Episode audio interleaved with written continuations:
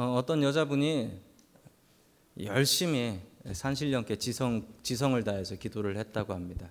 제 소원을 들어 주시옵소서. 어, 그러자 어느 날 그 정성에 감동했는지 산신령이 펑 나와서 어, 내 소원 세 가지를 들어주겠다. 무엇을 에, 들어주면 되겠냐라고 물어봤다고 합니다. 아, 그러자 이 여자분은 아, 세 가지 뭘 하지?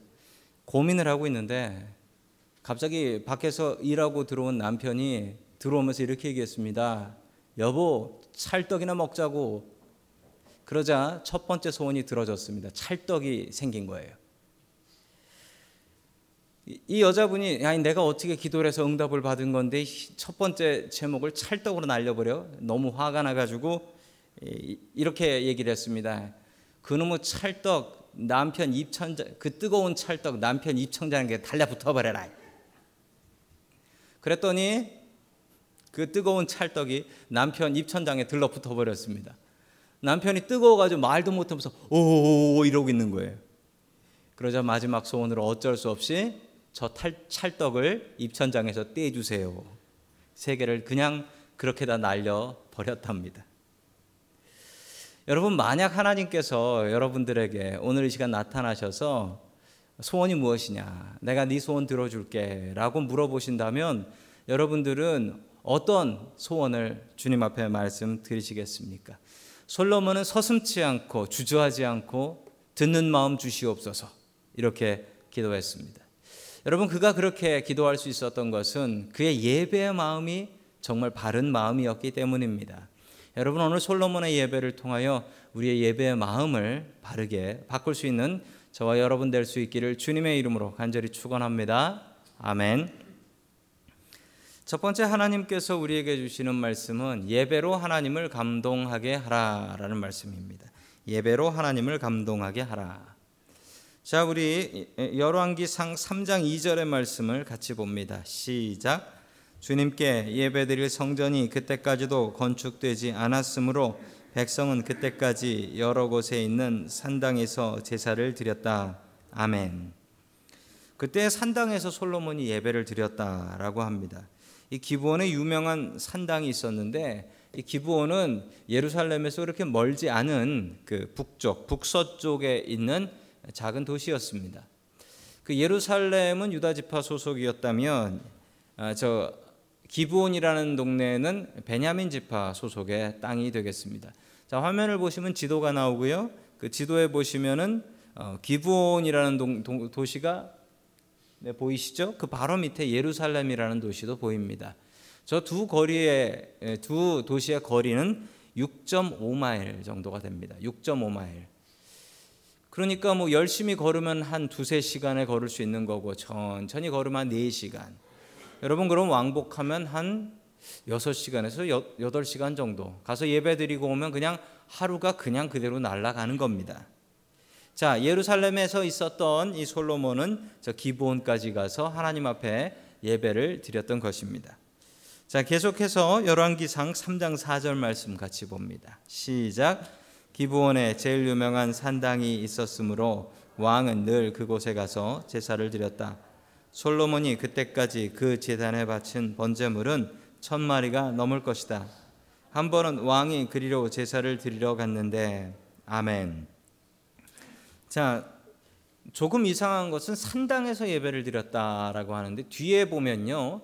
그 이스라엘 백성들이 우상 숭배하는 곳이 저 산당이 됩니다. 왜 산당에서 예배를 드렸을까요? 성막에서 예배하지 않고 왜 산당에서 예배를 드렸을까요? 그 이유는 여러분 성막, 성막 타버나클이라고 하는 성막이 이 산당으로 옮겨졌습니다. 그 다윗이 옮겼습니다. 다윗 왕 때 성막을 실로라는 곳에 있었는데 그 실로라는 곳에 있던 성막을 이 기브온으로 옮기게 됩니다. 예루살렘에서 비교적 가까운 쪽으로 옮긴 거죠. 예루살렘으로 캐피털 시리 수도가 옮기면서 그 성막도 실로에서 기브온으로 옮긴 것입니다. 그 기록이 역대상 16장 39절에 잘 나와 있습니다. 같이 봅니다. 시작. 제사장 사독과 그의 동료 제사 기브온 산당에 있는 주님의 성막에서 섬기게 하였다. 아멘. 기부원에 산당이 있었는데 거기에서 예배를 드렸는데 그 예배 드리는 모습이 대단했다라고 합니다. 그 예배를 드릴 때 하나님 앞에 드렸던 예배가 그 일천번제라는 예배, 일천번제. 일천번제는 여러분 혹시 어떤 분들은 천일 동안 예배 드린 것이냐? 그것이 아니고 천 마리의 예물을 하나님 앞에 드린 예배가 바로 일천번제가 되겠습니다. 자, 일천번제를 드리고 나서 하나님께서 이 솔로몬의 꿈속에 나타나서 말씀하셨습니다. 우리 5절 말씀 같이 봅니다. 시작. 그날 밤에 기브온에서 솔로몬에게 나타나셨다. 하나님께서 말씀하시기를 내가 너에게 무엇을 주기를 바라느냐 나에게 구하여라 하셨다. 아멘. 하나님께서 솔로몬의 예배에 감격하셨습니다. 솔로몬의 예배에 감동하신 것입니다. 왜 감동하셨을까요? 솔로몬 예배에 정성에 감동하셨습니다. 천 마리의 제물을 바쳤다라고 하면 여러분 어, 천 마리면요 이게 보통 왕 같은 경우는 이 사는 형편에 따라서 부자는 소를 바치고 예, 그 다음은 양이나 염소를 바치고 가난한 사람은 비둘기를 바치고 더 가난한 사람은 그 곡식 빻은 가루 가루를 갖다가 바칩니다. 왕이었기 때문에 당연히 소일 것입니다. 소 한 마리에 천 불 잡아도 천 마리면 얼마인가요? 계산도 안 나오네요. 여러분 그런데 왕이면요 부자겠죠. 그리고 왕이면은 저 천 마리를 자기 돈으로 내지는 않았을 것 같습니다. 나라 돈으로 했을 것 같습니다. 나라 돈으로 했으면은 어, 그거 별로 아깝지도 않은 것이고 그거 큰 정성도 아니겠거니 생각하실 수도 있겠지만 여러분 이게 정성입니다. 왜냐하면 당시에 제물을 갖다 바칠 때는 여기서 천 마리 이러고 끝나는 게 아니고요. 자기가 제물, sacrifice 할 동물을 가져오면 그 동물한테 머리에 손 얹고 기도해 줘야 되고요. 그리고 그 동물 잡는 것을 다 제사장하고 같이 도와야 됩니다. 그러므로 이게 엄청난 정성인 거예요. 여러분 예배는 정성입니다. 솔로몬이 솔로몬이 하나님의 마음을 어떻게 감동시키고 내가 네 소원 들어주겠다 하고 하나님께서 나타나신 이유는 딱 하나인데 하나님을 감동시켰다. 예배로 하나님을 감동시켜야 합니다. 여러분 우리 크리스찬들은 주님 앞에 예배드리는 사람들입니다. 적어도 일주일에 한 번은 예배를 드립니다. 적어도. 여러분 이 예배를 드릴 때 여러분 이 예배는 여러분 하나님께 감동이 되는 예배가 되어야 합니다. 잘못된 말이 있습니다. 예배 본다. 이건 정말 잘못된 말입니다. 절대로 예배는 볼 수가 없습니다. 여러분 예배의 기본적인 마인드는 기본적인 생각은 우리가 하나님께 드리는 것입니다. 그래서 예배는 드린다라고 해야지 홀이라도 여러분 예배 본다라는 말은 쓰지 마시기 바랍니다.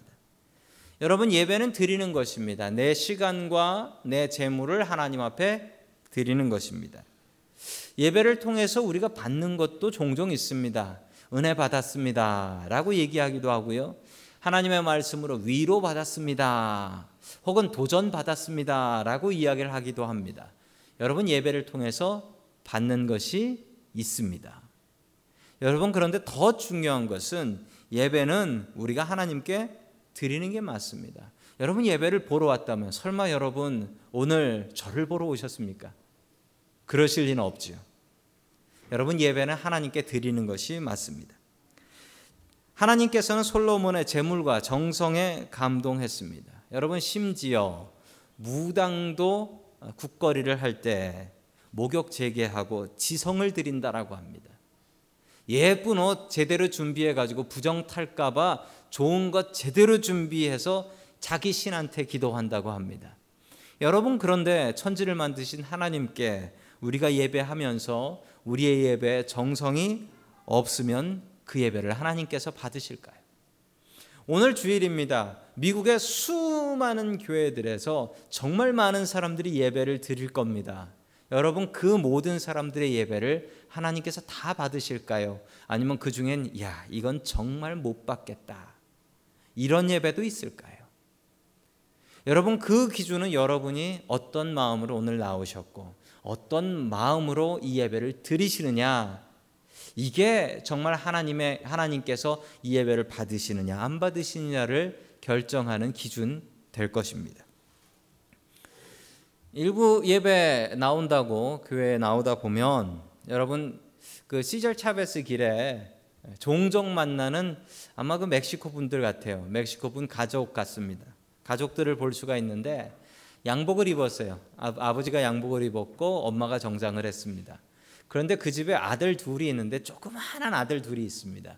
근데 그 아들 둘도 양복을 입었습니다. 양복을 입고 모자를 썼어요.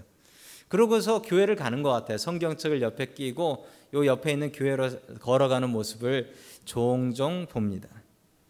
그 모습을 보면서 그냥 흐뭇한 것이 아, 저 아이들은 참 예배 교육 제대로 받는구나 그 생각을 갖습니다. 왜냐하면 그 아이들이 예배 교육을 받는 것은 예배를 잘 드려야 한다. 이 미국 말로 Sunday best라는 말이 있죠. 예, 주일날은 가장 좋은 옷 입고 하나님께 가서 예배 드린다. 그 훈련을 어렸을 때부터 하고 있는 거니까 그렇습니다. 여러분 옷이 사람을 바꿉니다. 이 말이 맞습니까? 여러분 이 말이 맞습니다. 군복을 입으면 군인이 되고요. 가운을 입으면 성가대가 되고요. 옷이 사람을 바꿔놓습니다. 아, 제가 그 신학 대학원 다닐 때 일인데 신학 대학원엔 100% 전도사님들만 다닙니다. 아주 거룩한 전도사님들만 다니는데 그분들이 얼마나 좋은 분들인지 모릅니다. 근데 깜짝 놀란 것은 제가 학교 예비군을 간다고 우리 학교 그 신령하신 우리 전도사님들과 예배군을 갔다 깜짝 놀랐습니다. 말을 안 들어요. 예비군 옷을 입으니까 말을 안 들어요. 그래서 한 번은 그 대위인 교관 한 분이 나오셔가지고 제발 좀 말좀 좀 듣고 떠들지 좀 말라고 그렇게 당부했던 기억이 납니다. 아니 어떻게 그렇게 선하신 전도사님들이 그렇게 말 안 듣는 염소들이 되었을까요? 옷이었습니다. 예비군 복을 입으면 말을 듣고 싶지가 않아요. 반항하고 싶어요. 여러분 저희 집에는 룰이 하나 있습니다. 어떤 룰이냐면 어, 교회 갈 때는 교회 갈 때는 그 새 옷 입고 간다. 어, 새로 산 옷이 있으면은 그 옷은 무조건 교회 갈 때 제일 먼저 입는다입니다. 난감한 경우가 있습니다. 오늘 같은 날 주일날 예배를 드리고 집에 가다가 옷을 사면 그 옷은 예배 드릴 때까지 못 입는 거예요. 그래서 한 번은 아이들이 이런 적도 있습니다. 너무너무 새 옷을 입고 싶어서 수요일 날 새벽 기도를 따라오겠다는 거예요. 새 옷을 입어보기 위해서. 여러분, 제가 좀 형식적인가요? 여러분 그런데 이게 예배를 가르치는 마음입니다. 예배는 정성껏 드려야 한다. 하물며 우상한테도 정성을 다하는데 우리가 하나님 앞에 정성을 다하지 않는 것이 맞습니까? 여러분 오늘 같은 날 그 샌프란시스코 시내에 공연장이 있습니다. 음악홀이 있는데 그 시청 앞에 있는 음악홀을 지나가다 보면 깜짝 놀랍니다. 다들 정장을 입고서 나오는 사람들이 그냥 구름같이 많아요. 저 사람들이 뭔가 음악회 다녀오는 사람들이에요. 아니, 음악회 하나님이 있나? 예배를 가는 우리들의 모습보다 음악회에 가는 그 사람들의 모습이 더 정성 있어 보이는 이유는 무엇일까요? 여러분, 예배는 정성으로 드려야 됩니다. 하나님께 쓸모없는 시간, 나한테 쓸데없는 시간, 하나님께 쓸모없는 것, 나한테 쓸모없는 재물, 하나님 앞에 드리는 것이 바른 예배의 모습은 아니라는 것입니다. 여러분 바른 예배 드려야 합니다. 얼마 전에 한국 들어간 강준기 청년 여러분 기억하시죠? 네, 요리사 강준기 청년. 제가 이 친구를 생각하면서 기억에 남는 일이 있습니다. 이 친구가 멜로팍에서 자전거 타고 기차 타고 다시 또 자전거 타고 그래서 교회를 옵니다. 금요 기도에도 그렇게 왔습니다. 어느 날 하루는 보니까 금요일 날 비 오는 날인데 이 청년이 비를 홀딱 맞고 비를 홀딱 맞고 교회에 왔습니다. 다시 자전거 타, 비 맞고 자전거 타고 그리고 기차 타고 다시 또 자전거 타고 집에 갈 걸 생각하니 너무 마음이 안 돼서 어, 뭐 저희 집이 가는 길 한 중간 정도까지는 저희 집이니까 어, 제가 태워다 준다라고 했습니다. 자전거 교회 차에다 싣고 내가 태워줄게라고 하면서 한번 집에다 데려다 주고 깜짝 놀랐습니다. 저는 여기서 칼트레인 타는 데까지 꽤 멀거든요. 그런데 그 자전거에서 내려가지고 자전거에서 내려서 아 그 기차에서 내려서 자전거 타고 집까지 가는 길이 꽤 멀더라고요. 꽤 멀고 그리고 험해요. 집이 있는 것도 아니고 숲속 같이 이렇게 나무만 있고 그 철길도 지나고 이래야 되는 길입니다. 그 길을 데려다 주면서 제가 놀랐습니다. 너 교회를 오려고 이 길을 오는 거냐? 그랬더니 그 친구가 저한테 네 목사님 그렇게 얘기하더라고요. 근데 그 얘기를 들으면서 제가 라이드를 해주면서 제 마음이 먹먹해지더라고요. 나는 이 마음으로 예배 드리나? 나는 이 마음으로 주님께 나오나? 이 친구가 이 마음으로 이 예배를 나오면 이미 그 예배는 성공인 거 아닌 건가? 그 마음으로 하나님 앞에 나왔다면 어떤 말씀을 들은 듯 은혜가 안 되겠습니까? 여러분 그 정성으로 드리는 예배를 하나님께서 안 받으시겠습니까? 여러분 예배로 우리가 하나님을 감동케 해야 합니다. 여러분 오늘 어떤 마음으로 주님 앞에 나오셨습니까? 얼마나 기대하는 마음으로 나오셨고 얼마나 주님 만나는 기쁜 마음으로 오늘 예배, 이 예배에 나오셨습니까? 솔로몬처럼 하나님을 예배로 감동시킬 수 있기를 주님의 이름으로 간절히 축원합니다. 아멘. 두 번째 마지막으로 하나님께서 우리에게 주시는 말씀은 잘 들어주는 사람이 되라라는 말씀입니다. 잘 들어주는 사람이 되라. 여러분 한국에 제일 재미있는 제일 유명한 코미디언이 누굴까요? 옛날 분들까지 하면 저는 이주일 씨인 것 같습니다. 그런데 지금 가장 유명한 코미디언은 이분이랍니다. 예, MCU라고 하는 분이죠. 유재석 씨. 아주 유명한 분이죠. 아, 이분 대단합니다. 이분 한국에서 가장 유명한, 가장 인기 있는 코미디언이라고 합니다. 그런데 여러분이 유재석 씨가 하는 프로그램을 보시면 이 유재석 씨의 특징이 있습니다. 말을 많이 하지 않습니다. 말을 많이 하지 않아요. 오히려 남의 말을 잘 들어줘요. 아시죠? 남의 말을 잘 들어주다가 그 얘기 듣다가 한 마디만 딱 합니다. 그럼 그게 이겁니까? 그러면 또 사람들이 깔깔깔깔 웃어요. 그러고 나면 또 한참 얘기를 들어주다가 그 한마디 한마디가 그 대화의 방향을 기가 막히게 이끌고 가는데 정말 대단한 코미디언인 것 같습니다. 여러분 다른 코미디언들은 말을 많이 해서 사람을 웃기려고 하는데 여러분 그런 사람들은 얼마 못 가더라고요. 그런데 이분은 남의 말을 잘 들어줘서 정말 오랫동안 저분 데뷔한 지가 언젠데 지금까지 최고의 코미디언으로 남아 있습니까? 여러분 이런 말이 있습니다. 이청득심 어, 들어줌으로써 남의 마음을 얻는다라는 말입니다. 여러분 정말 맞습니다. 내가 말을 많이 해서 그 사람을 나의 사람으로 만들기는 쉽지 않습니다. 여러분 오히려 남의 말을 들어주면 그 사람이 내 편이 되는 경우가 정말 정말 많습니다. 여러분 그냥 들어주는 게 아니에요. 요즘 같으면 들어주면서 전화기 들고 막 장, 어, texting하면서 어 듣고 있어 얘기해, 듣고 있어 얘기해. 이런 게 듣는 게 아닙니다. 여러분 진짜 듣는 것은 active listening인데 333의 법, 법칙이 있습니다. 3분 동안 최소한 3분은 들어줘라. 그리고 세 번 웃어줘라. 그리고 세 번은 맞장구 쳐줘라. 공감해줘라. 그러면 그 사람의 마음을 얻을 수 있다. 여러분 정말 맞는 것 같습니다. 여러분 오늘 한번 실험해 보십시오. 3분 동안 아무 말 하지 말고 남의 말 들어주시고 웃어주시고 그리고 공감 맞장구 쳐주시면 아마 그 사람이 아 이 사람 참 좋은 사람이다라고 느끼게 될 것입니다. 솔로몬이 왕이 되었는데 솔로몬에게는 두려움이 있었습니다. 그 두려움 두 가지가 7절에 잘 나타나 있습니다. 같이 봅니다. 시작.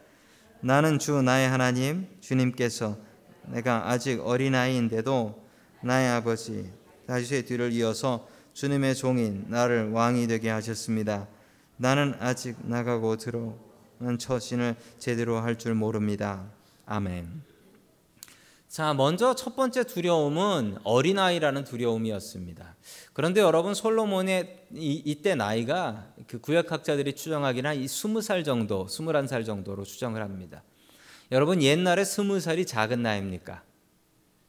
예수님께서 33살에 돌아가셨는데 20살이 작은 나이입니까? 그 주이시들은 13살이 되면 성인이라고 하는데 20살이 작은 나이입니까? 절대 작은 나이가 아니죠. 그런데 작은 나이라고 느낄 이유가 있습니다. 자기 위로 형님들이 너무 많았기 때문입니다. 왕은 나이 많은 순서대로 첫째가 되는 게 원칙인데 여러분 그 위로 형님들이 너무 많았습니다. 그러니 그 형님들 앞에 자기는 어린아이입니다. 자기가 왕이 되었는데 자기보다 서열이 높은 형님들이 있으면은 얼마나 불안할까요?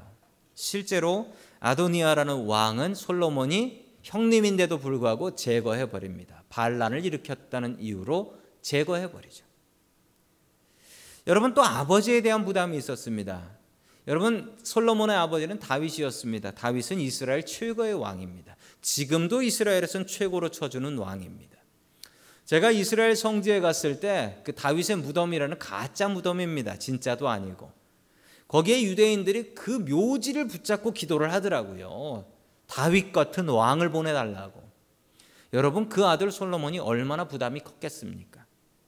자기 아버지 다윗이 너무 훌륭한 왕이었으니 항상 비교될 거 아닙니까? 다윗은 이랬는데 다윗은 이랬는데. 여러분 사울은 천천을 죽였고 다윗은 만만을 죽였다라고 합니다. 그러면 솔로몬이 자기 아버지 다윗보다 훌륭한 왕이 되려면 도대체 몇 명이나 적을 죽인 왕이 되어야 할까요? 여러분 그런데 솔로몬은 그 기도를 하지 않습니다. 솔로몬이 하나님 앞에 바랬던 것은 다른 것이었습니다. 여러분 구절 말씀을 다 함께 같이 읽습니다. 시작. 누가 주의 이 많은 백성을 재판할 수 있사오리까? 듣는 마음을 종에게 주사 주의 백성을 재판하여 선악을 분별하게 하옵소서. 아멘. 솔로몬이 내가 전쟁자라게 해주십시오. 내가 훌륭한 군인이 되게 훌륭한 전략가가 되게 해주시옵시오. 이런 기도를 하지 않고요. 솔로몬이 했던 기도는 하나님 저에게 듣는 마음을 허락해 주시옵소서. 여러분 왕이 남의 마음을 들을 필요가 있습니까? 여러분 게다가 스무 살 먹은 청년이 남의 말을 들을 필요가 있습니까? 여러분 스무 살이 얼마나 자신감이 많습니까? 자신감이 아니라 자만심이에요. 자기 마음대로 세상이 다 돌아가는 줄 압니다. 경험이 없어서. 여러분 그런데 솔로몬은 그렇게 기도하지 않고 하나님 나에게 듣는 마음을 주셔서 다른 사람의 말을 잘 듣고 재판 잘하는 그런 왕이 되게 해 주십시오. 내가 전쟁 잘해서 우리 아버지보다 훌륭한 왕 되기는 어렵습니다. 제가 잘하는 것을 하겠습니다. 여러분 얼마 전에 그 아시안컵에서 활약을 했던 이 축구 선수 기억나십니까? 이 차두리라는 선수입니다. 그 포옹하고 있는 저 뒤에 아, 안 보이는 저 사람은 아버지인 차범근 씨입니다. 얼마 전 은퇴식을 했습니다. 얼마 전 은퇴식을 했는데 1월 달에 그 아시안컵에서 얼마나 잘했는지 모릅니다. 35살 먹은 선수인데 그럼 꽤 나이가 많지 않습니까? 은퇴 은퇴해야 될 나이인데 이 35살 먹은 선수가 그 우즈벡하고 경기를 할 때인데 이 연장전에 한 70m를 자기 혼자 혼자 공 몰고 뛰어가더라고요. 혼자 공 몰고 골대까지 가서 손흥민 선수한테 어시스트해서 골이 들어가서 이겼습니다. 얼마나 통쾌했는지 모릅니다. 어떻게 저렇게 나이 많은 선수가 잘 뛸까? 그런데 여러분 이분이 이렇게 은퇴식을 하면서 많이 울더라고요. 울면서 아주 아주 감명 깊은 얘기를 했습니다. 무슨 얘기였냐면 자기는 아버지가 그렇게 미웠대요. 아버지 덕분에 축구 선수가 되지 않았습니까? 근데 아버지가 그렇게 미웠대요. 아버지가 어렸을 적부터 축구를 가르쳤다고 합니다. 그런데 아버지가 골 넣는 스트라이커가 되라. 스트라이커가 되라. 나도 스트라이커였다. 어렸을 때부터 꿈은 아버지 같은 축구 선수, 공격수, 스트라이커가 되는 게 꿈이었습니다. 그런데 여러분 2002년 때 저 저 선수 뛰던 거 보신 분들은 기억나실 겁니다. 열심히 뛰는데 골을 못 넣어요. 스트라이커인데 골을 못 넣어요, 이 선수가. 아버지 덕 보는 것도 하루 이틀이지 골을 못 넣는 공격수는 이거 뭐에 쓰겠습니까? 그때 다시 한번 깨달았다고 합니다. 아, 나는 골을 못 넣는구나. 이걸 인정했대요. 그리고 아버지가 기대하는 그걸 내가 할 수 없구나. 나는 이제 수비수가 돼야 되겠구나. 여러분 공격수가 수비수로 바꾸는 거 이거 쉬운 일 아닙니다. 이렇게 축구 선수들이 포지션 체인지하는 거 그것도 맨 앞에 갔던 선수가 맨 뒤로 오는 것 이거 쉬운 일 아닙니다.